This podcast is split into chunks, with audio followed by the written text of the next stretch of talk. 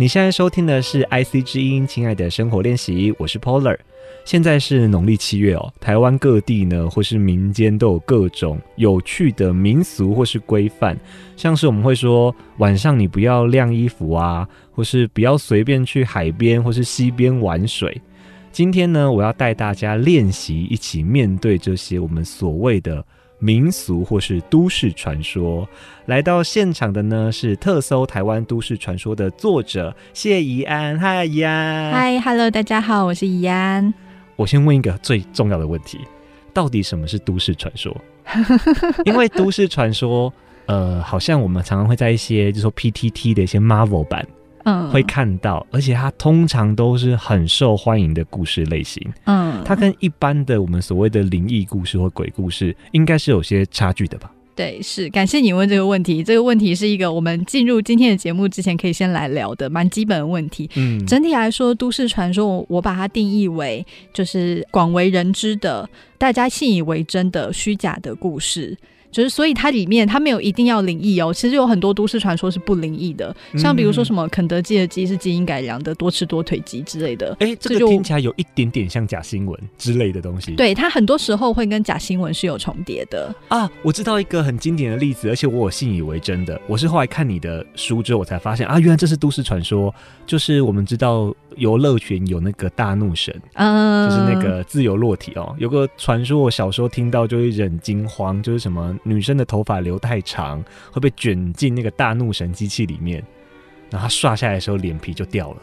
呃，对，就会说什么，就是头皮被撕裂啊，流流血过多而死啊之类的。我那时候真的是信以为真，我其实信到了二三十岁。嗯、呃，我信到那个时候毕业旅行还会跟就是同学说，女同学说，你们留长发的头发绑好，不然不要做这个。我小的时候也是信以为真过，我应该是国小的时候听到吧，小六的时候，我那个时候头发也留很长，然后国小比较容易会有去游乐园的机会嘛，所以我每次去我一定绑起来，我非常紧张这样子。所以像这类的。不一定是鬼怪，当然也可以是都市传说的范畴。对，是，就是这种，就是非常典型，就是大家因为都都市传说通常它会抓住人心里的一个需求，就是会让你觉得刺激的故事比较容易被流传下去嘛，嗯、就是它就是广泛流传的传说。嗯，所以很多时候它会有一些恐怖，然后刺激的，让你感到害怕的主题。那鬼会让人感到害怕，但是突然的惨死等等也会让人感到害怕。哦，对，对，所以它有的时候是一些跟灵异无关的主题这样子，而且它都会建筑在某些蛮具体的地点上面。嗯，这就是为了要增加它的可信度，因为它是让人信以为真的虚假的故事，大家以为是真的，但实际上是假的。就是如果大家以为是真的，实际上也是真的，那它就只是很著名的新闻事件，它就是新闻事件了，对，对，对，它就是另外一个系统。对，比如说什么分尸案啊，然后什么之类那个就是绑架案之类的，对，很著名的新闻事件这样。好，那我们聊都市传说，大家就很好奇，宜安为什么会研究这些东西？你会怎么跟新朋友介绍你现在的职业或是你的工作啊？嗯，我会说我是作家，然后其实还蛮多人会觉得说，哎、欸，我为什么会开始对这些东西感兴趣？嗯，然后我就有几个层面，我在那个台北地方语文工作室里面，对，然后我们的话，我们从、打岔一下，这个译文是呃奇异的异，新闻的文，对对对，译文工作室，对对，对是的。然后我们工作室呢，大概从二零一五一六那个时候，我们就已经开始有在研究台湾的妖怪。然后，哦、对，台湾妖怪也是一个你会觉得好像有点恐怖的东西。台湾妖怪是类似哎，狐狸精，呃。狐狸精不太台湾，但是台湾 一般可能，比如说比较具代表性的，可能虎姑婆之类的吧。哦、虎姑婆，虎姑婆，对对对。然后还有一些像是什么椅子姑，然后或者是大家比较听过的，可能是魔神仔或者是水鬼。哦，对对对，对，这就很多了。对，或者竹林的竹高鬼之类的。对，因为我刚刚开场有说嘛，我们就是农历七月有些习俗或者传说，就说不要靠近水边，嗯，就是类似水鬼的传说。对，担心会被水鬼抓交替之类的，对，这种的。反正这些也可能是跟恐怖有关，但其实它很大一部分，它是在传统的社会当中，它其实是是具有某些作用的。嗯，像比如说以传统社会来说，他们要玩水，他们没有游泳池可以去，对啊，所以他们一定就是去溪边或者去海边，那当然就是会很危险。对，相对游泳池那个比较不稳定啊。对对对，所以比如说好了，他们就可能有一些，就会有一些传说是用来警告大家那边很危险的，然后就会有一个想象出来的妖怪来提醒大家这件事情，这样子。某程度来说，这个传说被当时的人们流传下来，它是有功能性在的。对，它是有具体的功能性在，而且对于当时的人们来说，觉得这个很真实啊，因为你就真的会有人去西边玩之后就没回来了，或者有人在傍晚进入竹林，哦、然后就是就是竹子有时候会有什么垂下来之类，然后他可能就被竹子伤害等等的。对，因为阳光比较昏暗的关系。没错，所以都市传说跟鬼故事是真的完全不一样的东西。然后这一些是传统上的，就是具有社会功能的某一些传说。嗯、然后，但是这些传说呢，像比如说魔神仔水鬼，是到现在还有在流传的。但其实有很多到现在已经没有在流传了，像比如说椅子姑，或者是灯猴，啊、或者是竹篙鬼。这种基本上现在就已经比较少在传，原因是因为它跟我们生活已经有段距离。比如说灯猴讲的是什么？呃，过年的时候你要烧掉你们家的那个用来装燃油的那个灯座。就是它是猴子形状，叫灯猴。哦，猴就是猴子的猴。对对，猴子的猴。那它的传说是怎么样啊？就会说你要是没烧掉它，它可能就会去上天告状，就说你这一年整年做了什么坏事啊，啊之类的这种，然后上天可能就会降下洪水啊之类的，就是可能有像是这样子的传说，然后所以就是说，哎，所以你要把它烧掉，它可能是有功能的，因为就是用来装燃油的东西，你要是没有定期的销毁它或更新它的话，就很危险，应该是会容易出事的，反正就很危险的。对对对，但那。也是他们传统社会就是有的一些呃物质的物质的生活所容易导致的各种传说。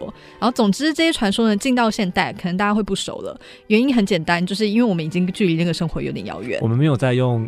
这种煤灯了，油灯都没在用了。对，但我们有一些新出现的传统的传说无法概括的东西，包含比如说车子、电梯。哦，电梯，对，电梯传说就很多喽。对，然后大家可能是对这种东西，也许是会有恐惧的。可是你传统没有传说来表达这种恐惧。对啊。所以可能就会有一些新兴的传说，它要是是跟这种电梯的恐惧有关系的，比如说什么打开电梯打开发现那一层楼没人，或者说什么电梯打开然后外面人说，哎，怎么里面都是人，但其实里面根本就。没人之类的，对，对，像这种传说就蛮多的，而其实某种程度上都表达对于电梯的这种空间的恐怖。没错，那我好奇，哎，这个工作那么精彩，但要怎么研究它？如果假设我今天对于电梯的这个传说我很有兴趣，我会怎么切入比较好？我通常很容易会被误会，就是我是不是这样子就要去参访那些有电梯传说的地点这样子？对啊，不然第一步应该是什么呢？其实不是，因为我主要研究的是就是都市传说，它主要是以传说的层面在流传，对，所以我研究的主要是流传的部分。所以像比如说我研究的材料，他们可能是如果有人他正在讲述传说，那那个现场可能就会是我需要的，嗯，或者说如果有人在多年以前可能曾经发表一篇文章，它里面讲述了这样。样子的一些传说，对，然后我就会觉得那个记录对我来说就是我的文献，就是我的研究对象。嗯，所以我可能会去翻一些以前的旧报纸。嗯，对，我会进报纸资料库，用关键字来捞东西，嗯、看他们可能有没有提到一些他们小的时候知道的传说。嗯、或我很长时候我会进 PTT，然后 PTT 里面有一些系统可以用关键字来捞。对对对，然后就是捞到我需要的那些传说的流传记录。然后，因为我们现在，比如说我们现在时间点已经是二零二三年了，对啊。但是有很多传说，它可能其实从三十年前就开始传。那三十年前的这些流传的记录，它可能有时候以，比如说它可能有留在网络上，它可能有一个 BBS 的一个网址，我可以找到它。对。然后它就会有一个发表时间，告诉我说，比如说它是一九九八年发的，我知道说，哎，一九九八年的时候已经有人在传这个故事。其实有一点点像那个侦探哎、欸，对不对？就是我去追说，哎，这个消息当初是怎么被流传出来的？嗯，通常会去找所谓的，哎，最早是谁说的吗？还是这个其实都不可靠了？其实很难找到最早，但我会尽可能的找到，看有没有比较早的。嗯、像比如说，好了，还有一些跟这些呃传说相关的是，嗯、就是台湾在九零年代的时候有不少的鬼故事书籍，嗯、然后那鬼故事书籍它的出版年代很可能会比 BBS 还要早。它可能有一些一九九二年出版的，一九九三年出版的，嗯，比如说好像是台大醉月湖女鬼之类的的这样子的校园传说，对，对，就在一九九二年里面的书有出现这样子，可能也许在更早，也许有文字记载啊，对，它是有文字记载的，哦、也许可能在更早，可能就会有人说啊，我一九八零年代的时候在校园里面我就听过，但是我不一定能够访问到这样子的人，然后这样子的人也。不一定有在当时有留下文字记录，所以我可能就还是会说啊，至少我看到一九九二年有这个记录，所以代表他那个时候已经存在。哎、欸，这个超有趣哎，那是不是在研究的过程中用这个历史脉络去找、哦，然后我们再对照现在大家传的那个，是不是都有一些变形？嗯，其实是会有蛮多变形变化，然后细节上的改变、哦、地点上的改变等等。像比如说，很多学校的女鬼都会有问时间的说法。啊就会说问那个路过的学生说现在几点哦，oh. 超多学校都有，就是包含比如说会说台大的附中女鬼，曾经有说台大附中有女鬼的，oh. 说会在那边问时间，然后也有说东海女鬼桥的女鬼会在那边问时间，然后还有说淡江大学的宫灯姐姐也是一个女鬼，oh. 会在那边问时间这样子。哎、欸，这个很好玩。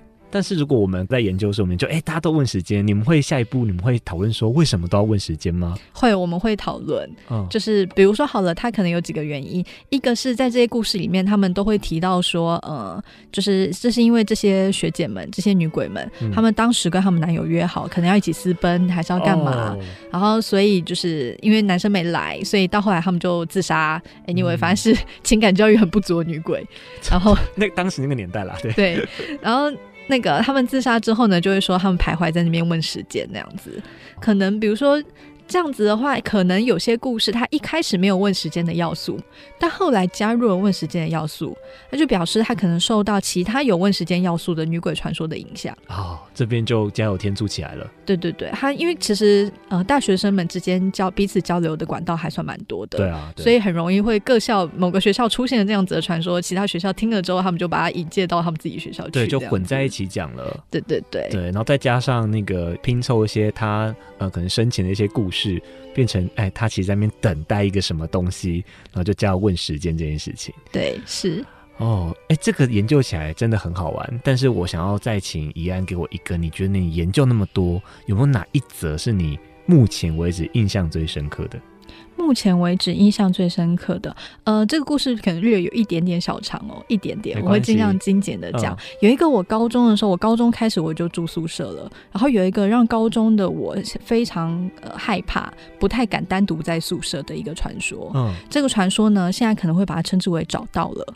然后他说的就会是，光是找到这三个字就够恶心了。其实，OK，他说的可能就会是某一天某一个学生他自己待在宿舍里面，对，然后可能是因为是长假，所以其他人都回去了，只剩他在宿舍里。嗯、然后他突然听到有人在一间一间宿舍敲门，OK，他就觉得有点惊慌，然后就想说他要找个地方躲起来，所以呢，他就躲到了床底下。啊，先躲起来了，是不是？对，他先躲起来，哦、躲到。他觉得是危险，他就先躲起来了。对，因为那个敲门的声音，他可能有感觉到说好像不是很友善，或他感觉怪怪的。哦，不是一般的射箭了。对，所以那个敲门的声音就一间一间，然后又说找不到，然后接着又下一间，然后又敲敲门，然后又说找不到，然后就是这个声音呢越来越近，终于差不多快到他这一间了。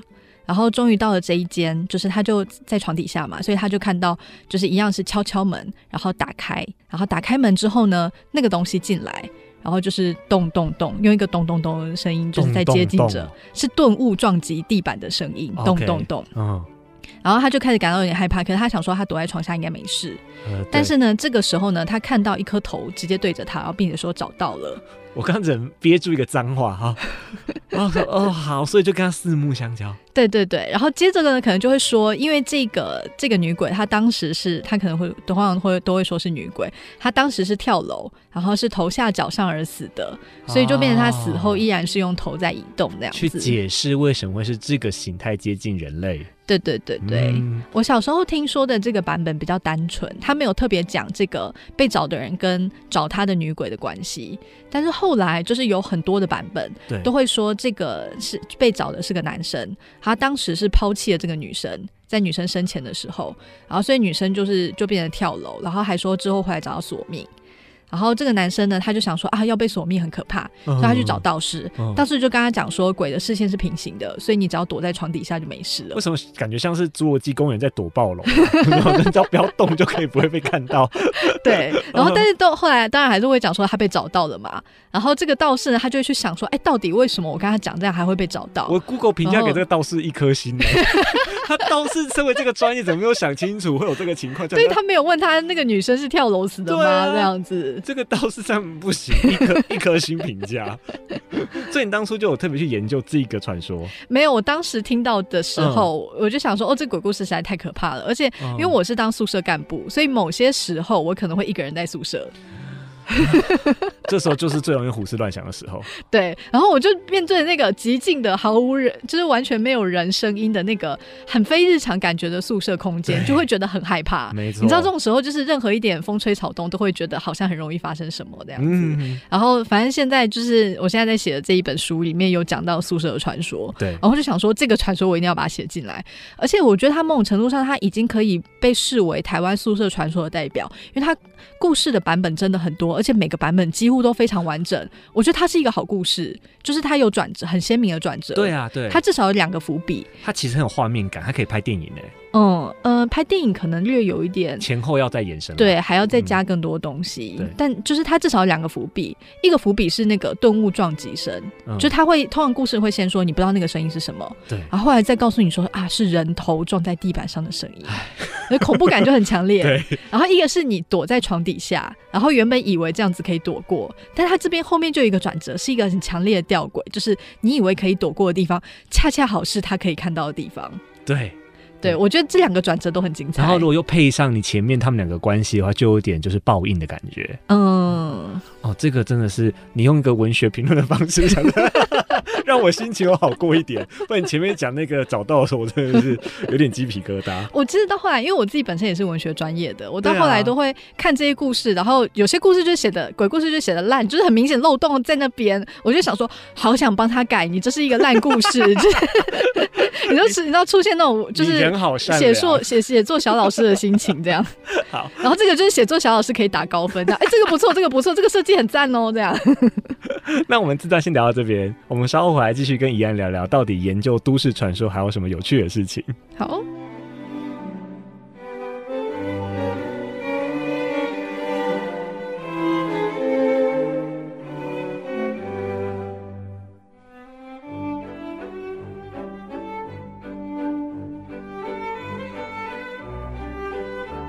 你现在收听的是《亲爱的生活练习》，我是 Polar 哦。在上一段中呢，大家可能看不到我的手臂是红的，因为刚刚怡安一边讲这些都市传说，一边就抓我的手臂。其实我平常是不太敢面对这些呃所谓的都市传说和鬼故事的，但是我很谢谢怡安，他今天用一个比较做研究和文学的方式切入，让我也可以接近这些可爱的故事。我想问问怡安哦。在研究这些都市传说的过程中，有没有会让你真的有害怕的时候？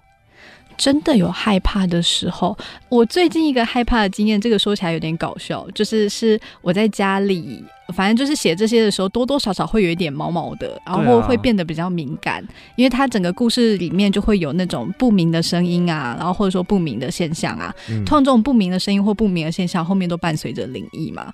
然后某一天深夜哦，可能已经两三点了，我们家是我跟我先生以及就是我先生的弟弟还有我弟一起住，所以算是一个四口之家这样子。嗯、然后但这个时候应该大部分人都睡了，对。然后但我晚上突然听到咔咔咔，大概是这样子的声音。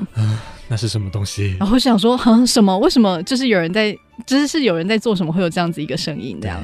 然后呢，就是我就起来，我想说那个方向好像是厨房，我去厨房那边看看。哎，厨房没人。你好勇敢。没有，我跟你说，我现在都有一种，我我现在面对灵异，我都有一种，就是我拿着手机，然后我。打开画面或打开声音，就是我只要有录到，我就赢了的这种感觉。身为研究者，可能是这个心情没错。我当然实际上其实我不太相信他们存在，嗯、但我真的有录到，或者说我真的有办法证实它是灵异的话，那这样子我在，嗯、比如说我在社群上面，很可能就值得发这，我可以赚一波流量。对，或者是你接下来出新书的时候就可以记载这一切。对对，保持是研究的心态。对，那你到厨房去之后，就反正就没有没有人，然后就那个声音也稍微停了一下，嗯、然后但可惜了，就在我觉得说。啊，我应该只是可能多想，实际上没有。然后接下来又出现同样的声音，它就是很规律的咔咔咔咔，然后就停了这样子。然后接着我就想说，我知道我先生睡了，先生的弟弟也睡了，所以我弟的房间，哎，看一下好像也是亮的哦。然后我一打开门进去，我弟在剪指甲。啊，当我打开门之前，我真的是感觉到有一点毛毛。我就想说，现在大家都睡的时间，我要是真的遇到什么，那我到底 真不知道该怎么办。对，到头还是自己吓自己。对，然后其实有一个有一个民俗上的说法是说，就是呃。晚上不要剪指甲。哦，对啊，说这样子会影响父母的生命，对不对？对，有会有些会说不能帮父母送终之类的，所以我就报复性的跟我弟讲了这个传说，然后就再把门关起来回去写我的稿子。对对对，那请问弟弟他怎么说？我跟他讲完，他当然是有点怕，然后我再跟他说明说、哦、啊，以前的这种民俗传说通常都有功能啊，很可能是因为以前的指甲剪技术没有很好，怕晚上灯光没有很好的时候，因为以前没有像现在这么照明这么好，对，怕容易伤到自己啊，所以才有这样子的传说吧，应该吧？然后讲完了回去，对我再写写。也可能会吓到家人啊，像这样。对对 啊，哎、欸，对，我想问，研究这个都市传说啊，因为你研究太多篇了，我把你的书看了一轮了、嗯，你这样子，你有算过研究几篇吗？有没有有没有一百啊？嗯、呃，有，其实有蛮多是我可能不一定有收在书里面的哦。你自己有研究，但还没有来不及出版的也有。嗯，就而且我们平常有时候会有一些杂志要稿，然后有时候可能杂志要稿有问到，我就那个时候就先写一些这样子，所以有很多可能不一定有正式收进去书里面，但确实就是陆陆续续收集了不少这样子。呃，特搜我写的是十三篇，然后百科里面就是它是一百条嘛，然后我们是三位作者负责，嗯，所以那个台湾都市传说百科里面我写的，我印象当中应该三四还三十五之类的，还是很多哎、欸，还是很大量哎、欸，有没有哪一篇是你觉得？比较难的，比较难追踪的，哪一篇是我觉得比较难追踪的？就是当初就是让你有点就是耗尽脑汁、耗尽体力的，有吗？嗯，要说比较难追踪的话，其实我觉得还蛮多，都不是很容易，因为都市传说的性质就是它其实我们可能能看到文字记录蛮有限的。但有一篇我自己有一点点小在意，我就有点困惑，是台湾曾经有过一些跟艾滋针头有关的传说。艾滋病的针头吗？对，会说就是路上有怪人拿着艾滋针头随机的戳人，哦，然后你要是被他戳到，你就会得到艾滋病。哦，有这样子的传说，听起来有，就听起来就是接近社会事件的这种传说，对不对？对，因为实际上就是那个，我记得好像是卫福部吧，他们有一篇就是文呃简短的文章，就在讲说，其实实际上几率是非常低的，就连医护人员都没有发生这个状况。而且你就是你必须要抽了血之后，因为好像病毒存活的时间不是很长，嗯，你必须要抽了血之后快速的扎到对方。这个才有可能，可是他讲的那种艾滋针头，他都可能是抽你早上什么早上抽血，然后可能在中午或下午的时候去行凶之类的，那个时候病毒早就死掉了，就是不太可能这样子。嗯，所以他基本上也是大家对这个疾病的认识不深。对，然后这个传说呢，曾经有一说，在台湾的一九九二年的时候，就有学生在西门町附近发传单，嗯，然后讲说说有一个国中女生持艾滋针头，就是在戳人这样子。学生发传单是大学生，好像是福大的学生吧，是要提醒大家注意这件事情，提醒大家要小心。就是他们听说了这样子一个传说，提醒大家要小心，结果反而把这样的传说传播出去，因为你有提醒大家，你会讲故事嘛，这样子。对对对对。然后这个呢，实际上以一九九二年的情况来说，当时就有新闻报道，然后当时的话其实就已经没有这回事，因为已确知就是。呃，艾滋病的的这些感染者当中，途径不会这样子。对，感染途径不会有，并且这些感染者当中没有国中年纪的女生。哦，对，所以就是已知这已经是传说。但是其实西方他们也有这种类型的，就是跟艾滋针头有关的传说。嗯，但是西方的话，我目前我看到的文章，它讲的时间点是一九九八年。对啊，后面呢？对，但我我还没有，就是中间它可能有一些，比如说，好的，一般来说，通常的情况都会是西方国家出现这种传说的时间比台湾早。然后台湾可能有人把它引介进来，像是圣被偷之类的盗圣传说，它就是这样。圣被偷，哦，对，有哦，哦，有常常听过什么出国然后被迷被下了安眠药或什么的，嗯、呃，会说有艳遇。然后就是艳遇之后呢，哦、对对对，就是在饭店里面一觉醒来，然后那个就躺在冰浴缸里面，然后身上有两道伤口，然后原来肾已经被偷之类的这种。哦、对，会泡在浴缸里面，对，对传说会长这样。这种就很明显，它实际上在台湾找得到流传途径，它确实是从国外翻译进来台湾的。没有错，这样子。嗯、但是艾滋针头这个，就反而台湾这边有记录的时间点，是比我看到的国外有文章去讲的时间点更早，所以就蛮奇妙的。我还想说，难道台湾更早吗？这个是有一点让我在意的点，这样子。所以有没有可能是哦？但是我们现在没有证据，对不对？有没有可能是台湾传过去的？如果有这样子的可能，我会觉得还蛮蛮奇妙，或会是一个很值得一讲的案例。嗯，比较稀奇一点，因为就我的读社会学 学会的哈，文化还是有分强势文化，嗯，这都我们现在主流欧美还是强势文化，所以通常都是他们的东西流传进来，很少我们的东西外销出去。哦，所以如果这传说真的是我们外销出去的话，那会蛮有趣的。嗯，但是有没有另外可能，真的是同时长出来？就我们这边长出了这个东西。他们那边也自己长出了这个艾滋针头的故事。嗯，也有可能，因为他们那边的艾滋针头有一类是什么？就是在电哎、欸，在电影院里面，然后有人趁电影院黑暗的时候戳人之类的、哦、的这种，他就跟台湾一般讲说你会在街上戳人之类的这种类型略有一点不太一样，所以确实也有可能是平行的这样。这样听起来，都市传说真的就是利用我们人们的恐惧。嗯，刚刚讲的这个故事就是我们大家对疾病的恐惧嘛。对于艾滋病的不了解，它就变成了一个艾滋针头的故事了。嗯，那么多流传下来的背后的原因，就只有恐惧吗？恐惧是蛮大一部分，因为我觉得人们会为了避免就是自己遭遇某一些危险，所以会去做某些事情。然后这种情情绪，我们大体上可以把它称之为恐惧。如果淡一点，可能就会说是焦虑这样子。嗯。哦，对，焦虑。然后这是因为很多传说，它其实通常都会隐含着警告在里面。嗯，像比如说有一个类型的传说是会说你要看好你的小孩，然后不要让你的小孩就是被抓走之类的。哦，被拐骗走。对，然后就是他可能就跟拐骗小孩的那种传说有关系。然后有一种传说是会说这些小孩是会被抓去，然后就是那个就截断四肢之类的，哦、然后丢在路边行乞。哦，好像听过说在庙前行乞。对对对对，嗯，对这个的话，它后面就是会有很强烈的。呃，警告意味，然后这个警告呢，本身是对的。因为确实就是做父母，你当然就是要看好自己的小孩。是是是，就因为因为警告本身是对的，所以就会让人觉得说，哎，那这样我可以传播这个传说，因为它里面带有的警告是正确的。哦，就我也没有伤害人啊，我只是请大家看好自己小孩。对对对对，但是故事内容本身并不存在这样子。故事内容本身是假的，这样。对，突然觉得一样很像那个事实集合小组，就是译文工作室兼事实集合。嗯，我当然是实际上事实查核这件事情，就是已经有人在做，所以我就直接用他们的成果，嗯、然后我。是翻到那个时候的报纸，他们就讲说，他们警察局跟社会局都有去确认这件事情，然后呃，新闻报纸也有去采访，比如说这个故事会说，可能是呃，这个小孩被丢到行天宫前面，所以记者就去采访行天宫前的小贩，问他们说，你们有没有看到这样子的人？然后小贩就很困惑，就说没有啊，我们完全没有看到，就说从来没有小朋友来行乞这样。有一些，他们说有一些，但是他们说那些都是他们认识的，哦、然后都是由他们父母带来的，他们都知道那些人是谁这样子。所以要是哪一天出现了一个他们原本不认识的，然后而且又断手断脚这么严重，他们一定会有注意到。对啊，但实际上就是没有啊、哦，所以就确定这个算是大家误传的新闻。嗯，了解。我们今天节目呢，差不多先聊到这边，因为我们还有下一集，明天还会请怡安跟我们聊一些台湾各地有趣的都市传说或乡野怪谈。但最后呢，我想要先请。呃，一样跟大家说，如果我们对这些故事有兴趣，或对你的研究有兴趣，我们要怎么找到你？